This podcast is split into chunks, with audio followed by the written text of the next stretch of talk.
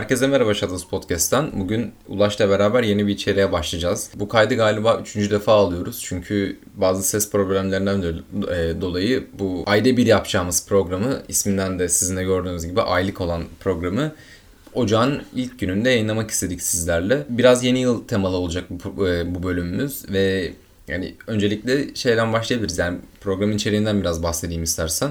Ya biz burada hani bir ay boyunca izlediğimiz filmleri, dizileri, okuduğumuz kitapları, belki yeni bir albüm çıktı bize etkiledi ve diyelim yeni bir etkinliğe katıldık ve onu hala devam ediyor. Onların biraz tavsiyesi ve Shadows Podcast'te pek dizi konuşulmuyor. Dizi kitap falan konuşulmuyor.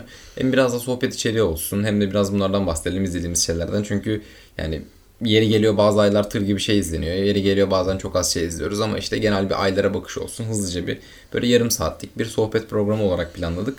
Bu bölümde ocağın birinde olsun işte yeni bir başlangıç gibisinden diyerekten yeni yıl temalı bir bölüm olacak bir, bir kısmı. Ama öncelikle Ulaş hoş geldin ve senin için 2022 nasıl geçti diyerekten başlayalım istiyorsan. Hoş buldum. Sonunda bu programı çekebildiğimiz için mutluyum. Umarım yayınlayabiliriz de. bir seste bir sıkıntı çıkmaz. Ee, bu sefer çözdük gibi duruyor da. umarım. 2022 aslında benim için oldukça zor bir yıldı. Yani tabii ki her yıl gibi inişler çıkışlar vardı. Hayatımda çok mutlu olduğum anlar vardı. Ama sanırım mutsuz olduğum anlar biraz daha fazlaydı. Ki zaten senin de yakından bildiğin üzere birkaç e, ağır denebilecek olay yaşadık. Ama yapacak bir şey yok çocuklar yani. Show must go on diyelim. Ya benim açımdan da sen sormadın ama ben Senin için nasıldı? Özür dilerim. Senin için nasıldı? Ya ben bayağı keyif aldım ya. Geçen gün Enes'le Kadıköy'de bir vardı oturup sohbet ederken, yıl değerlendirmesi yaparken ya bir hayli güzel vakit geçirdiğimi söyleyebilirim. Benim için de yani güzel bir yıldı. İleride dönüp bayağı bir hatırlayacağım bir yıldı diyebilirim. Özellikle şimdi yani podcast da bunun bir parçası tabii ki. Yani podcast'in de yıl dönümüne çok az kaldı bizim ilk bölüm yayınladığımızın. Büyüdük ya. Bir yılda büyüdük. Çok da büyümedik ama en Yeterli azından bir büyüme. Fena değil en azından. Hala devam ediyor yani bu da bir şey. Yani hala hevesliyiz bunu yapmaya. Diyerekten şeyden bahsedelim istiyorsan. Yeni yılda geçen yeni yıl temalı filmler daha doğrusu yani bir gününü veya büyük bir kısmını yeni yılda geçen ve onu e, temeli alan filmlerden bahsetmek istiyoruz ilk başta. Filmlerden çok detaylı konuşmayacağız. Sadece öneri böyle aklımıza hani yeni yılda geçen filmler deyince senin aklına ilk neler gelmişti? Onlardan bahset istiyorsan. Yani Carol'dan bahsedebilirim. O Noel, Noel'i de alıp yılbaşına bağlıyordu. Ondan başka Godfather 2'de yılbaşında evet. geçen bir sekans. Bir hediye alma sekansı evet. onların böyle dolandığı süslemeleri gerçekten hoştu. Ya, burada şöyle bir problem var bence şey karışıyor. Noel filmiyle yılbaşı filmleri karışıyor yani. Evet, Çünkü yani, sen... Noel daha e, geleneksel bir şekilde evet. kutlanıyor. Yani yılbaşı bizim ülkemizde biraz daha Noel'le karışık kutlanıyor ya. Ya o yüzden yılbaşı için verebileceğim çok bir örnek şu an aklıma gelmiyor. Ya ben de ee, biraz hafıza tazelemek için internete girdiğimde tabii ki aklıma ilk başta Sunset Boulevard geldi. Ve hani bunu düşünmeden de aklıma ilk gelen film de e, The Apartment oldu Bill Wilder'ın. Ki gerçekten orada hani yılbaşı üzerinden bir hikaye anlatımı vardı. Yılbaşının hani bazı olayları tetiklediği. E, Eyes Wide Shut var. Ha, o da galiba. O da Noel mi? Yılbaşıydı galiba. Yılbaşı galiba o. Olabilir. Bir de Il Posto vardı ikimizin evet. de sevdiği. Bunlardan biraz bahsedebiliriz. Noel yani yine? vakti geçti ama yine de yılbaşıyla Noel ruhu aynı olduğu için bunu da önereceğim. Tokyo Godfathers diye bir e, anime var. Onun Satoshi Kon'un Perfect Blue'nun yönetmeni. Onu da izleyebilirsiniz. O da bayağı tatlı bir iş. Hollywood'da çok sever Satoshi Kon'dan bir şeyler çalmayı. Direkt Zaten onun üzerine kurulur yani. Hollywood filmlerinin yarısı Satoshi Kon'dan çalınma. Paprika'dan, şeyden, Perfect Blue'dan. Aynen. Ben de son olarak şeyleri de ekleyeyim. Direkt e, burada saymışken aklıma bir Radio Days geldi Woody Allen'ın. Bir de Bugün Ait geldi Paul Thomas Anderson'ın. Bir de Van Harry Met Sally filmi geldi. Bunlar da yılbaşını temel alan filmlerdi. Van, Diyerekten. Van Harry Met Sally'yi yani mahveder adamı. O kadar da değil ya. Gene biraz mahvedebilir ama diyerekten sen e, Knives Out'un yeni filmi Glass Onion'u izledim. Ben daha izleme fırsatı bulamadım. Bu ay çıktı o da bayağı bir ses getirdi. Çünkü ilk filmi çok seviliyordu. Yani Ana Darnlar olsun, Chris Evans'lar olsun, sonra e, Daniel Craig olsun. Daniel Craig. Sen neler bahsetmek istersin, neler demek istersin? Yani Knives Out'un ikinci filmini izlerken aslında çok bir beklentiyle izlemedim. Çünkü sanatsal bir şey beklemiyordum. Yani bu tabii ki sanatsal olarak film sıfır demek değil. Hani yanlış anlaşılmasın. Ama sanatsal olarak bir şeyler beklemek değil de böyle küçükken falan hani dedektif romanı okursun. Agatha Christie'nin belki o iğrenç film uyarlamalarını izlersin vesaire ve hoşuna gider yani bir şeyler çözüyor olmak hissi. Ve ekranda bir karakterin sana çıkıp da işte aslında hepsini yanlış biliyordunuz bunlar böyle oldu deyip olayını anlatması seni içine Ya çeker. onun tadı yani. çok farklı çünkü. Yani Evet. böyle o sonda yaşın falan böyle geliyorsun ya. Yani tam onu bekliyordum filmden ve istediğim o kadar iyi bir şekilde aldım ki gerçekten Knives Out, e, Glass Onion inanılmaz oldu benim için. E, çok beğendim. Tabii ki yani top 10 listeme almadım veya sanatsal olarak diğer filmlerle karşılaştırmadım. Ama izlemesi aşırı keyifliydi. Bilmiyorum yani hikayesi çok böyle şeylerde zaten en önemli olan şey hikaye ve hikayeyi iyi bir şekilde kurmuşlar. Hani See How They Run var mesela yine bu yıl çık- çıkan ve e, şey olan dedektif film olan. Onda hikayede bir yerde çok ta- tahmin ediyordun kimin yaptığını. Ama burada tahmin de edemiyorsun olayları vesaire. Zaten olayı biraz orada yatıyor. O yüzden benim için çok güzel bir deneyimdi. Ya ben de ilk Knives izledikten sonra şey oldum yani hani böyle şeylerin hani dehşet güzel çekilmesine gerek yok. Sırıtmasın, oyuncular suyunu çıkarmasın. Gerçekten iyi bir senaryo böyle. Hani biraz zeka gördün mü zaten hani bir başyapıt beklemiyorsun. Ha, Tabii daha iyi çekilse her şey çok daha hani e, uygun şartlarda olsa tabii ki daha iyi ama hani zeki senaryolar böyle filmleri kurtarıyor ya genelde. Öyle olduğu sürece hani gerçekten hani ortalama üstü bir film olup çıkıyor. Buradan şey de önerebilirim. Benim bu türde izlediğim en iyi filmlerden biridir. Ee, yanlış hatırlamıyorsam ya 40'larda ya 50'lerde çekildi. Yönetmeni hatırlamıyorum. Yine Agatha Christie'den uyarlanma. And Then They Were None. Ee, bunu da öneririm. İyi bir dedektiflik öyküsüdür bu da. Ya ben de benim için sinema ve dizi açısından yani dizilere çok hakim değilim bu arada da hani çok fazla dizi izleyemedim bu sene. Vasat geçen sinema açısından vasat geçen bir seneyi kurtaran bir yapım diyebilirim Kingdom için. Şu, şu an Kingdom'dan bahse- bahsetmek istiyorum. Lars von Trier'in 90'larda çektiği ve kült olan e, Kingdom dizisini aradan 25 sene geçmesine rağmen e, Lars von Trier ona bir devam e, şeyi çekiyor. Çünkü ilk iki sezonu yayınlanıyor ve üçüncü sezonu çekmeyi planlıyorlar. Ama en önemli iki baş karakteri bir sene sonra doğrusu senaryo yazılırken vefat ediyor. E şimdi yapamazsın öyle bir şey. Çünkü gerçekten hikaye onların üzerine kurulu.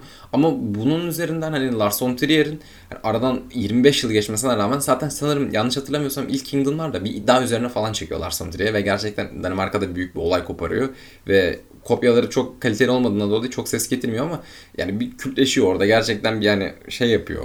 Hmm, böyle bir şey var bunu izleyin. Niş bir kitle. Aynen niş, niş bir kitle ve hani gerçekten sevenleri çok seviyor. Ben, ben de onların arasında Mubi'nin restorasyon etmesiyle beraber katıldım. Ya ama özellikle ilk iki sezonun gerçekten çok bayılmama rağmen, o kült olmasını anlamama rağmen, Twin Peaks gibi etkisinin olmasına rağmen üçüncü sezonda Lars von Trier bambaşka bir şey yapıyor. Ya. Tamamen hani o ilk iki sezonun bir dizi olduğunun farkında olarak üçüncü sezonu öyle yapıyor. Gerçekten biraz Matrix, ben de tweet atma gerek his- hissiyatı duydum. Hani Matrix 4'te biz ilk üç filmin o- e, onlara flashback yapıp onlar üzerinden bir meta anlatıya geçiyorduk ya. Yani özellikle filmin ama dizinin sonunda son bölümünü izlerseniz anlarsınız yani. Lars von Trier gerçekten hani her şeyin farkında.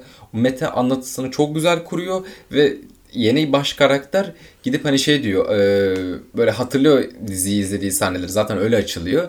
Ha burada böyle olmuştu galiba bu böyle olabilir falan gibisinden böyle bir tane sahnede de işte e, Asyalı turistleri gezdirirken arkada böyle dolanıyorlardı. Aa bur- buranın da işte Lars von Trier'in gezdiği ama filmi çekerken oturduğu kullandığı ofisti falan diye böyle diyorlar orada. Ve ne bileyim oyunculardan bazıları "Aa, aptal Trier yüzünden bizim işte şey reputasyonumuzu bozdu falan diye böyle giriyor böyle diyaloglara. Gerçekten her şeyin çok farkında ve bir de bir nevi de diziyle gerçekten Allahçılık oynuyor yani tanrıcılık oynuyor orada. Bir şeyin olması gerekiyor. Bir engel var önünde. Ama hani hikayenin ana akışına çok bir hizmet etmiyor. Sadece biraz hikayeyi uzatacak pat oluyor. Ya bir çukur kazılması lazım. Adamın işte gidiyor karakterin teki kepçe makinesiyle gelip orayı kazıyor böyle 30 saniye içinde gerçekleşiyor bunlar ve sırıtmıyordu hikayede anlamıyorsun yani. Hani kendini kaptırıyorsun çünkü sonucuna merak ediyorsun. Onun için önemli değil aradaki kısımlar o. Kendisinde de çok fazla bahsetmeyi seviyor. Dramaturjik yapıda o engelleri o, o engellerle uğraşmayı çok istemiyor artık. Tamamen yapmak istediği şey bambaşka çünkü bu dizide. Ve ben gerçekten çok hayran olmuştum. Türkiye'de de neden bu kadar, daha doğrusu dünyada da neden bu kadar az konuşuluyor hiçbir fikrim yok. Ya o yapıyı yapmayı zaten kariyerinin başından beri hiç istemiyordu. Hatta o yüzden biraz da o yüzden Dogville'i bir stüdyoda hiçbir dekor kullanmadan yapıyor ya hani. Ya bir de zaten ilk sezonun Dogma 95 tarzı biraz kamera kullanımı falan. Ki zaten yani ondan bahsedecektim ben. Hani Dogma 95 tamamen onu gerektiriyor. Hani hala Winterberg bıraktı onu ama Lars von Trier bazı... bazen kullanıyor da genelde o da bıraktı ya. Hiçbir zaman tam olarak uyan bir film çekilmedi ona. Çünkü imkansız zaten Evet, Dogma evet. 95'e tam uyan bir film çekilmek. Belki işte e, Trier'in Idiots filmi. Olabilir belki. Ya bir de Festen belki. Fast'ten de o kadar uymuyor bence. Çünkü Fast'ten de yine bir şeyleri görebiliyorsun hani hareketleri şey falan. dışarıdan müzik kullanımı Evet, yok. evet, Evet, Idiots ama belki en çok. Idiots bence. Neyse Kingdom'u izlemedim ben ama Mubi'nin yaptığı iş bayağı önemli bir iş. Ya yani böyle kesinlikle. bir diziyi şey yapmak. Hani bir de e, filmler genelde restore ediliyor ama bu tarz kült olan diziler çok az. Hani genelde şey oluyor ya işte Martin Scorsese'nin de yapımcılığını falan yaptığı işte e, filmleri restore etme serüveni. Bunları dizide belki niteliğinin daha az olduğundan dolayı da olabilir ama gerçekten hani o bildiğimiz otor yönetmenlerin böyle bu tarz şeyleri var, bu tarz şey, dizileri var ve onların da biraz el atılması gerekiyor. Belki ben yani bilmiyordum bile Lars von Trier'in dizi çektiğini bir iki sene öncesine kadar. Ondan sonra duymuştum bir ara izlemeye çalıştım. Çok kalitesizdi internette. Yani izlemek istemedim de. Lars von Trier'i gerçekten seviyorum izlemeyi. Düşünmeyi de seviyorum onun hakkında. Sonra dedim olacak gibi değil bu boş ver. Ya, yanlış hatırlamıyorsam Fassbinder'in de Berlin Alexanderplatz Platz diye bir dizisi Evet var. evet.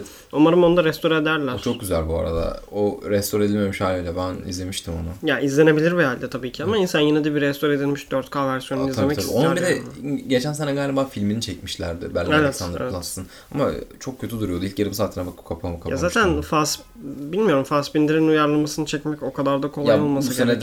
de e, Ozon yaptı ya Peter Peter Von Kat diye. Ya Ozon'un da beceriksizliği yani Ozon Çok güzel çekmişti bu arada. Ozon sinema hakkında çok az şey bilen birisi Ben bence. Ozon'u severim ya. Ben daha çok şey bildiğimi düşünüyorum Ozon'dan.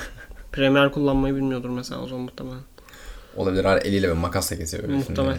E, o zaman sinemaya bir şekilde hani gerçekten aşık olan mı diyelim özellikle bu Netflix'e yaptı e, Cabinet of Curiosity'li korku dizisiyle diyerek e, Guillermo del Toro'nun Pinokyo'suna geçelim. Sen onu izledin ben gene izleyemedim bunu fırsat bulamadım. Pinokyo mükemmel bir işti. Ve biraz zor da bence çünkü Pinokyo çok fazla uyarlandı bugüne kadar. Hani ben kendim 5 tane falan Pinokyo hikayesi izlemişimdir. Ve bu sene bir tane daha Pinokyo çıktı. Biliyorsun Disney'nin o korkunç filmi. Ama bu uyarlamada gerçekten Del Toro'nun o şeyini görüyorsun. Ee, kendini vermişliğini ve Del Toro'nun izlerini görüyorsun. Yani Pan'ın labirentinde kurduğu o yapıyı burada da biraz devam ettiriyor.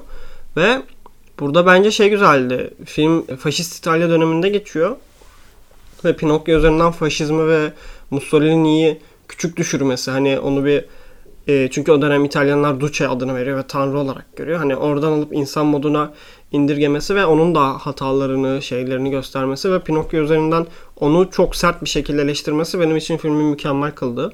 Evet hikaye çok klişe. Evet Pinokyo'yu hepimiz biliyoruz.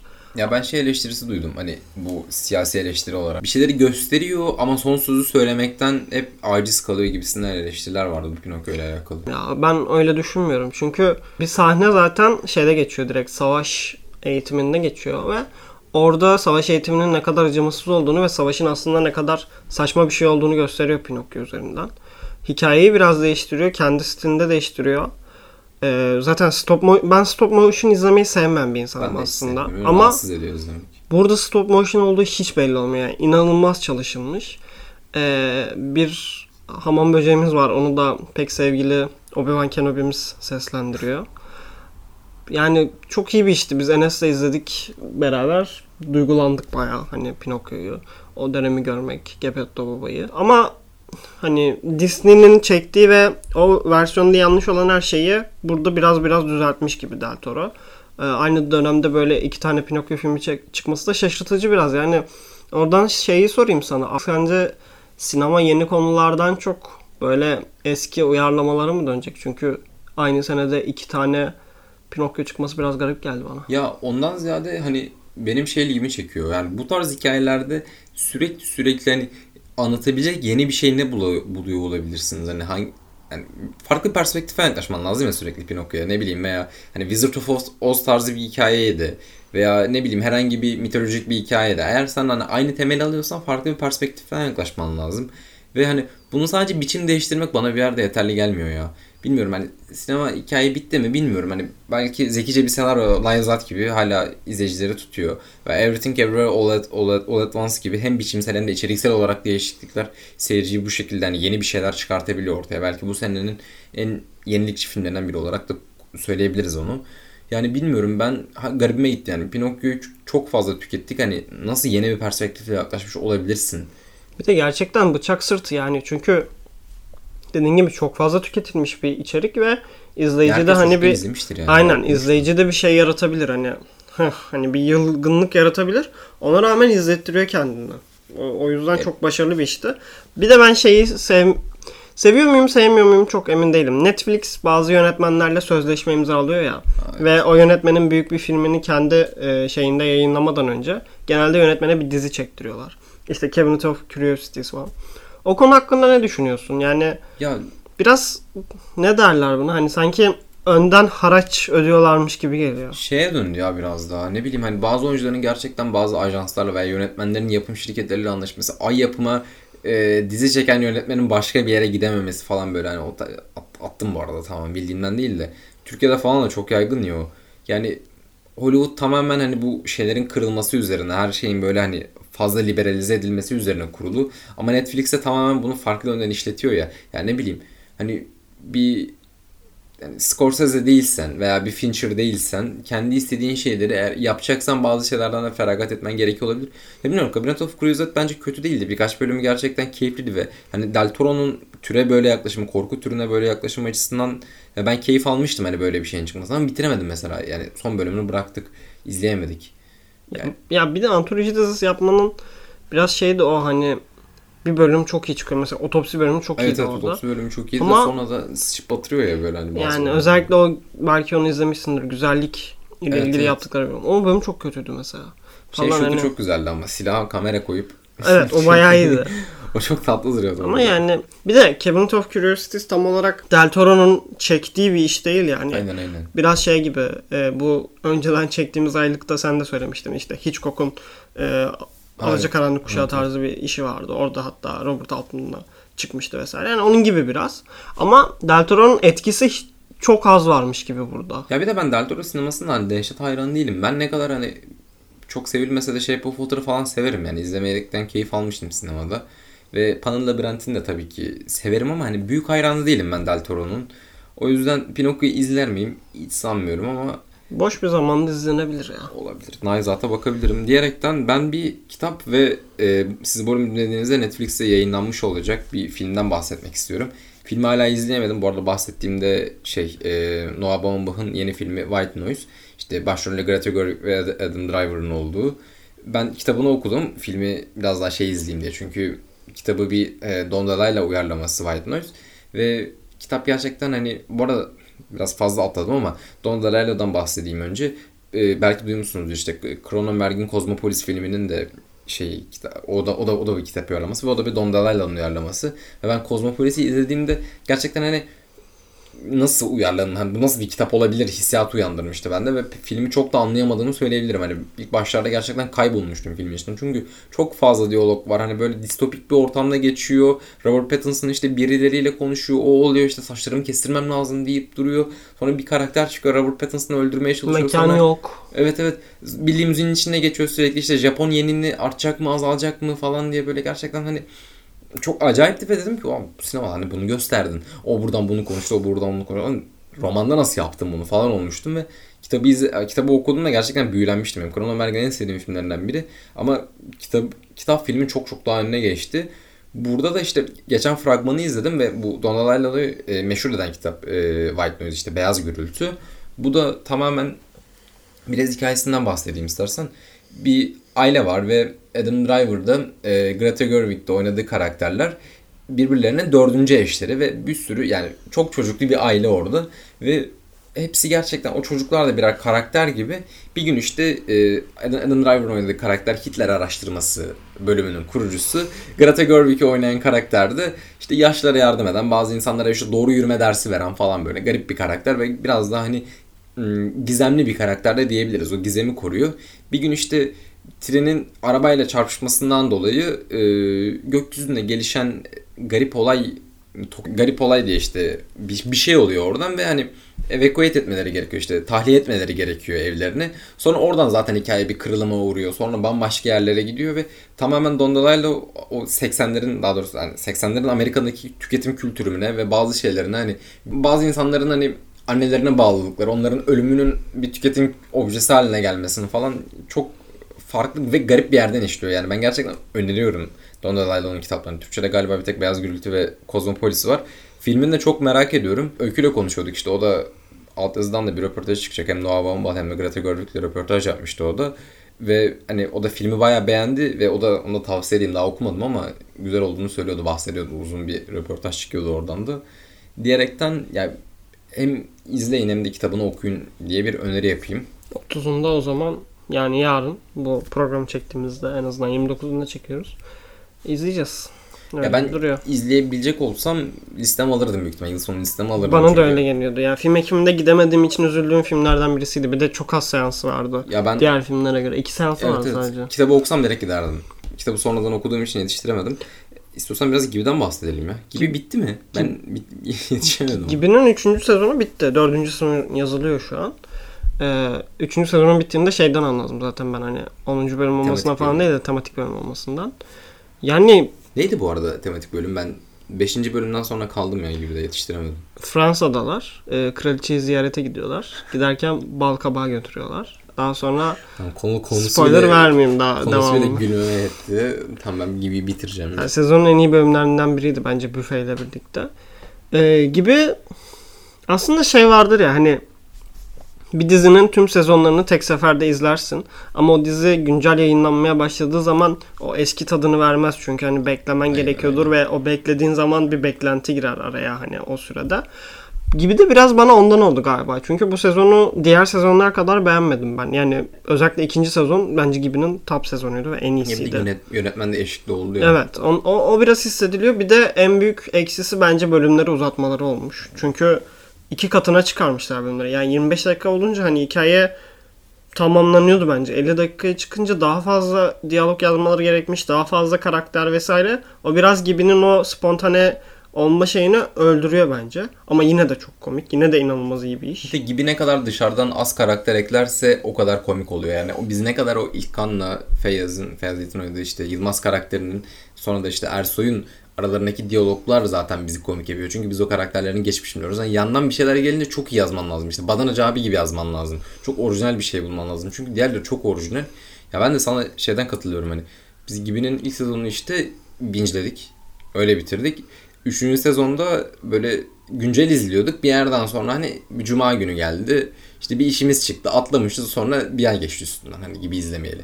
Yani öyle bir koptuk sonra. Hani aklıma da gelmiyor. Çünkü bingeleyince ve arka arkaya izleyince onu daha bir e, tadını alıyorsun gibinin. Çünkü o kafaya bir giriyorsun çünkü. Hani Evet, haftada evet. bir izlemek çok sarmadı. Haftada bir izleyince zaten bölüm hani o kafaya girene kadar bir 10 dakikası geçmiş oluyor. Zaten ilk 10 dakika hep hazırlık tarzı oluyor ya. Şeyde katılıyorum sende. Gerçekten en güzel bölümler Ersoy'un, İlkan'ın ve Yılmaz'ın hani tek olduğu bölümdü. Bunu da örnek olarak sokak röportajı bölümü mesela. Mükemmel bir bölümdü. Ama bu arada şey çok iyiydi ya. Dördüncü bölümde galiba e, öncelikle ben bir öğretmenim, eğitimciyim diyen kadının Evet. rüyasında Ersoy bu aralar çok çıplak geziyordu Ersoy. Ee, yine siz onu izlemediniz sanırım ama bilanço bölümü de bayağı iyiydi. Ya 9. ya 8. bölüm olması lazım. Hani İlkan'ın ne kadar pislik bir insan olduğunu hepimiz biliyoruz zaten ama O zaman Ulaş'ta ikimiz de aynı şeyden bahsetmişiz. Tam denk geldi. E, Le Pupil bir İtalyan yönetmenin Alice Ali, Ali Çerovaher. Söylemiş oldum. Teşekkür ederim. İtalya'nın kuzeyinden neresinden bu hanımefendi? Onu bilmiyorum ya. Kuzeyinden olduğuna eminim de isim olarak. Her neyse yani İtalyan sinemasında gerçekten hani beni heyecanlandıran yönetmenlerden biri. Ve onun e, Christmas için işte Noel için çektiği bu bir tarz baş kaldırı film. Yani ben e, neydi ya o kızı söylüyorlardı. Wicked.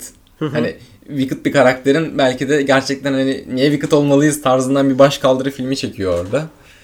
Çok tatlı bir filmdi ya. Evet evet. O Yani küçük karakter yani çocuklar üzerinden böyle baş kaldırı hikayelerini seviyorum ben. Hani bunu Ken Loach'un arkada savaş da işleniyor ya. Evet. Bunu Ken Loach'un kesi tarzı çok şey strict bir şekilde yapanlar da var. Ama bu şekilde hani tatlı bir şekilde yapanlar da var.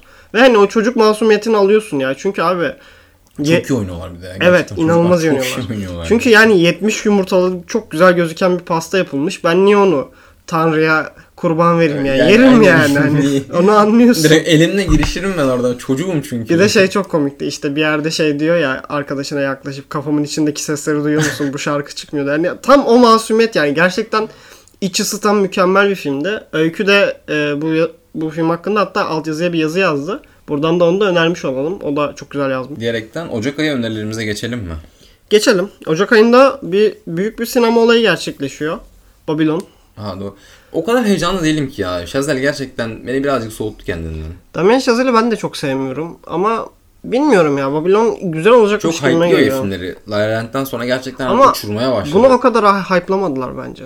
Ya bilmiyorum hani Margot Robbie sürekli konuşup konuşup duruyor. İşte Brad Pitt'le film için öpüştüğüm için çok şanslıyım böyle biriyle nasıl denk geleceksin. Margot falan. Robbie de yine bir, biz Brad şeyde Pitt seninle öpüştüğü için şanslı hanımefendi. Öncelikle bunu bir kendine bir söyle. Bunu bir kabul et. bir takvimde iki tane banger filmine geliyor yani Barbie de geliyor yazın. Ha, evet.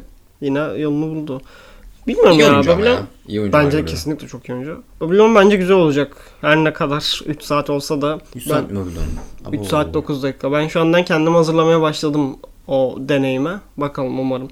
Bir de çok bahsetmeye gerek var mı bilmiyorum ama Tom Hanks'in A Man Called Otto diye bir filmi geliyor bu sene. Tom Yani Hanks'e heyecanlanmayı galiba hiç heyecanlanmadım ben ya Tom Hanks. Tom Hanks'in herhangi bir Ben de ya. Tom Hanks öyle çok 90'larda şey, çocuk olsam belki karakterleri olmuş. heyecanlanırdım büyük ihtimalle. Yani, Neyse, Tom Hanks'e heyecanlanmayı bırakalı çok oldu. Ya da hiç heyecanlanmadım diyebilirim. Fabelmanlar çıkıyor. Sen Fabelmanları izledin. Kesinlikle izleyin. Sinemada ben de gideceğim. Ben şeyden bahsedebilirim ya. Ondan bahsetmeyi unuttum. Oblomov okuyorum ben bu ara. Ben Oblomov'u hep şey diye bekliyordum. Böyle 600 sayfa boyunca bir tembellik hikayesi. Hani E, yataktan... o da çok Raskolnikov ulaştı ya. Evet. yataktan hiç çıkmayan bir adam. Ama yani abi adam 100 sayfa yatıyor. Bir günde yatıyor adam sadece 100 sayfa. Onu anlatıyor. Ondan sonra aşk hikayesi. Yani yakıştıramadım. Ee, o yüzden biraz moralim bozuk. Ee, oblomovluk yapmak terimi de böyle şeye geçtiği için literatüre biraz hani haksızlık yapılmış. Çünkü ilk 100 sayfa sadece. Ama bazen oluyor insanlara. Aşkı bulunca insan bir böyle şey oluyor. Silkiniyor bir kendine. Eh, o zaman Bu kadar. bu kadar ya. Buraya kadar En kısa Kısa olsun. kaydımız herhalde. bence de zaten hani hedefimiz e, yarım saati geçmemesi.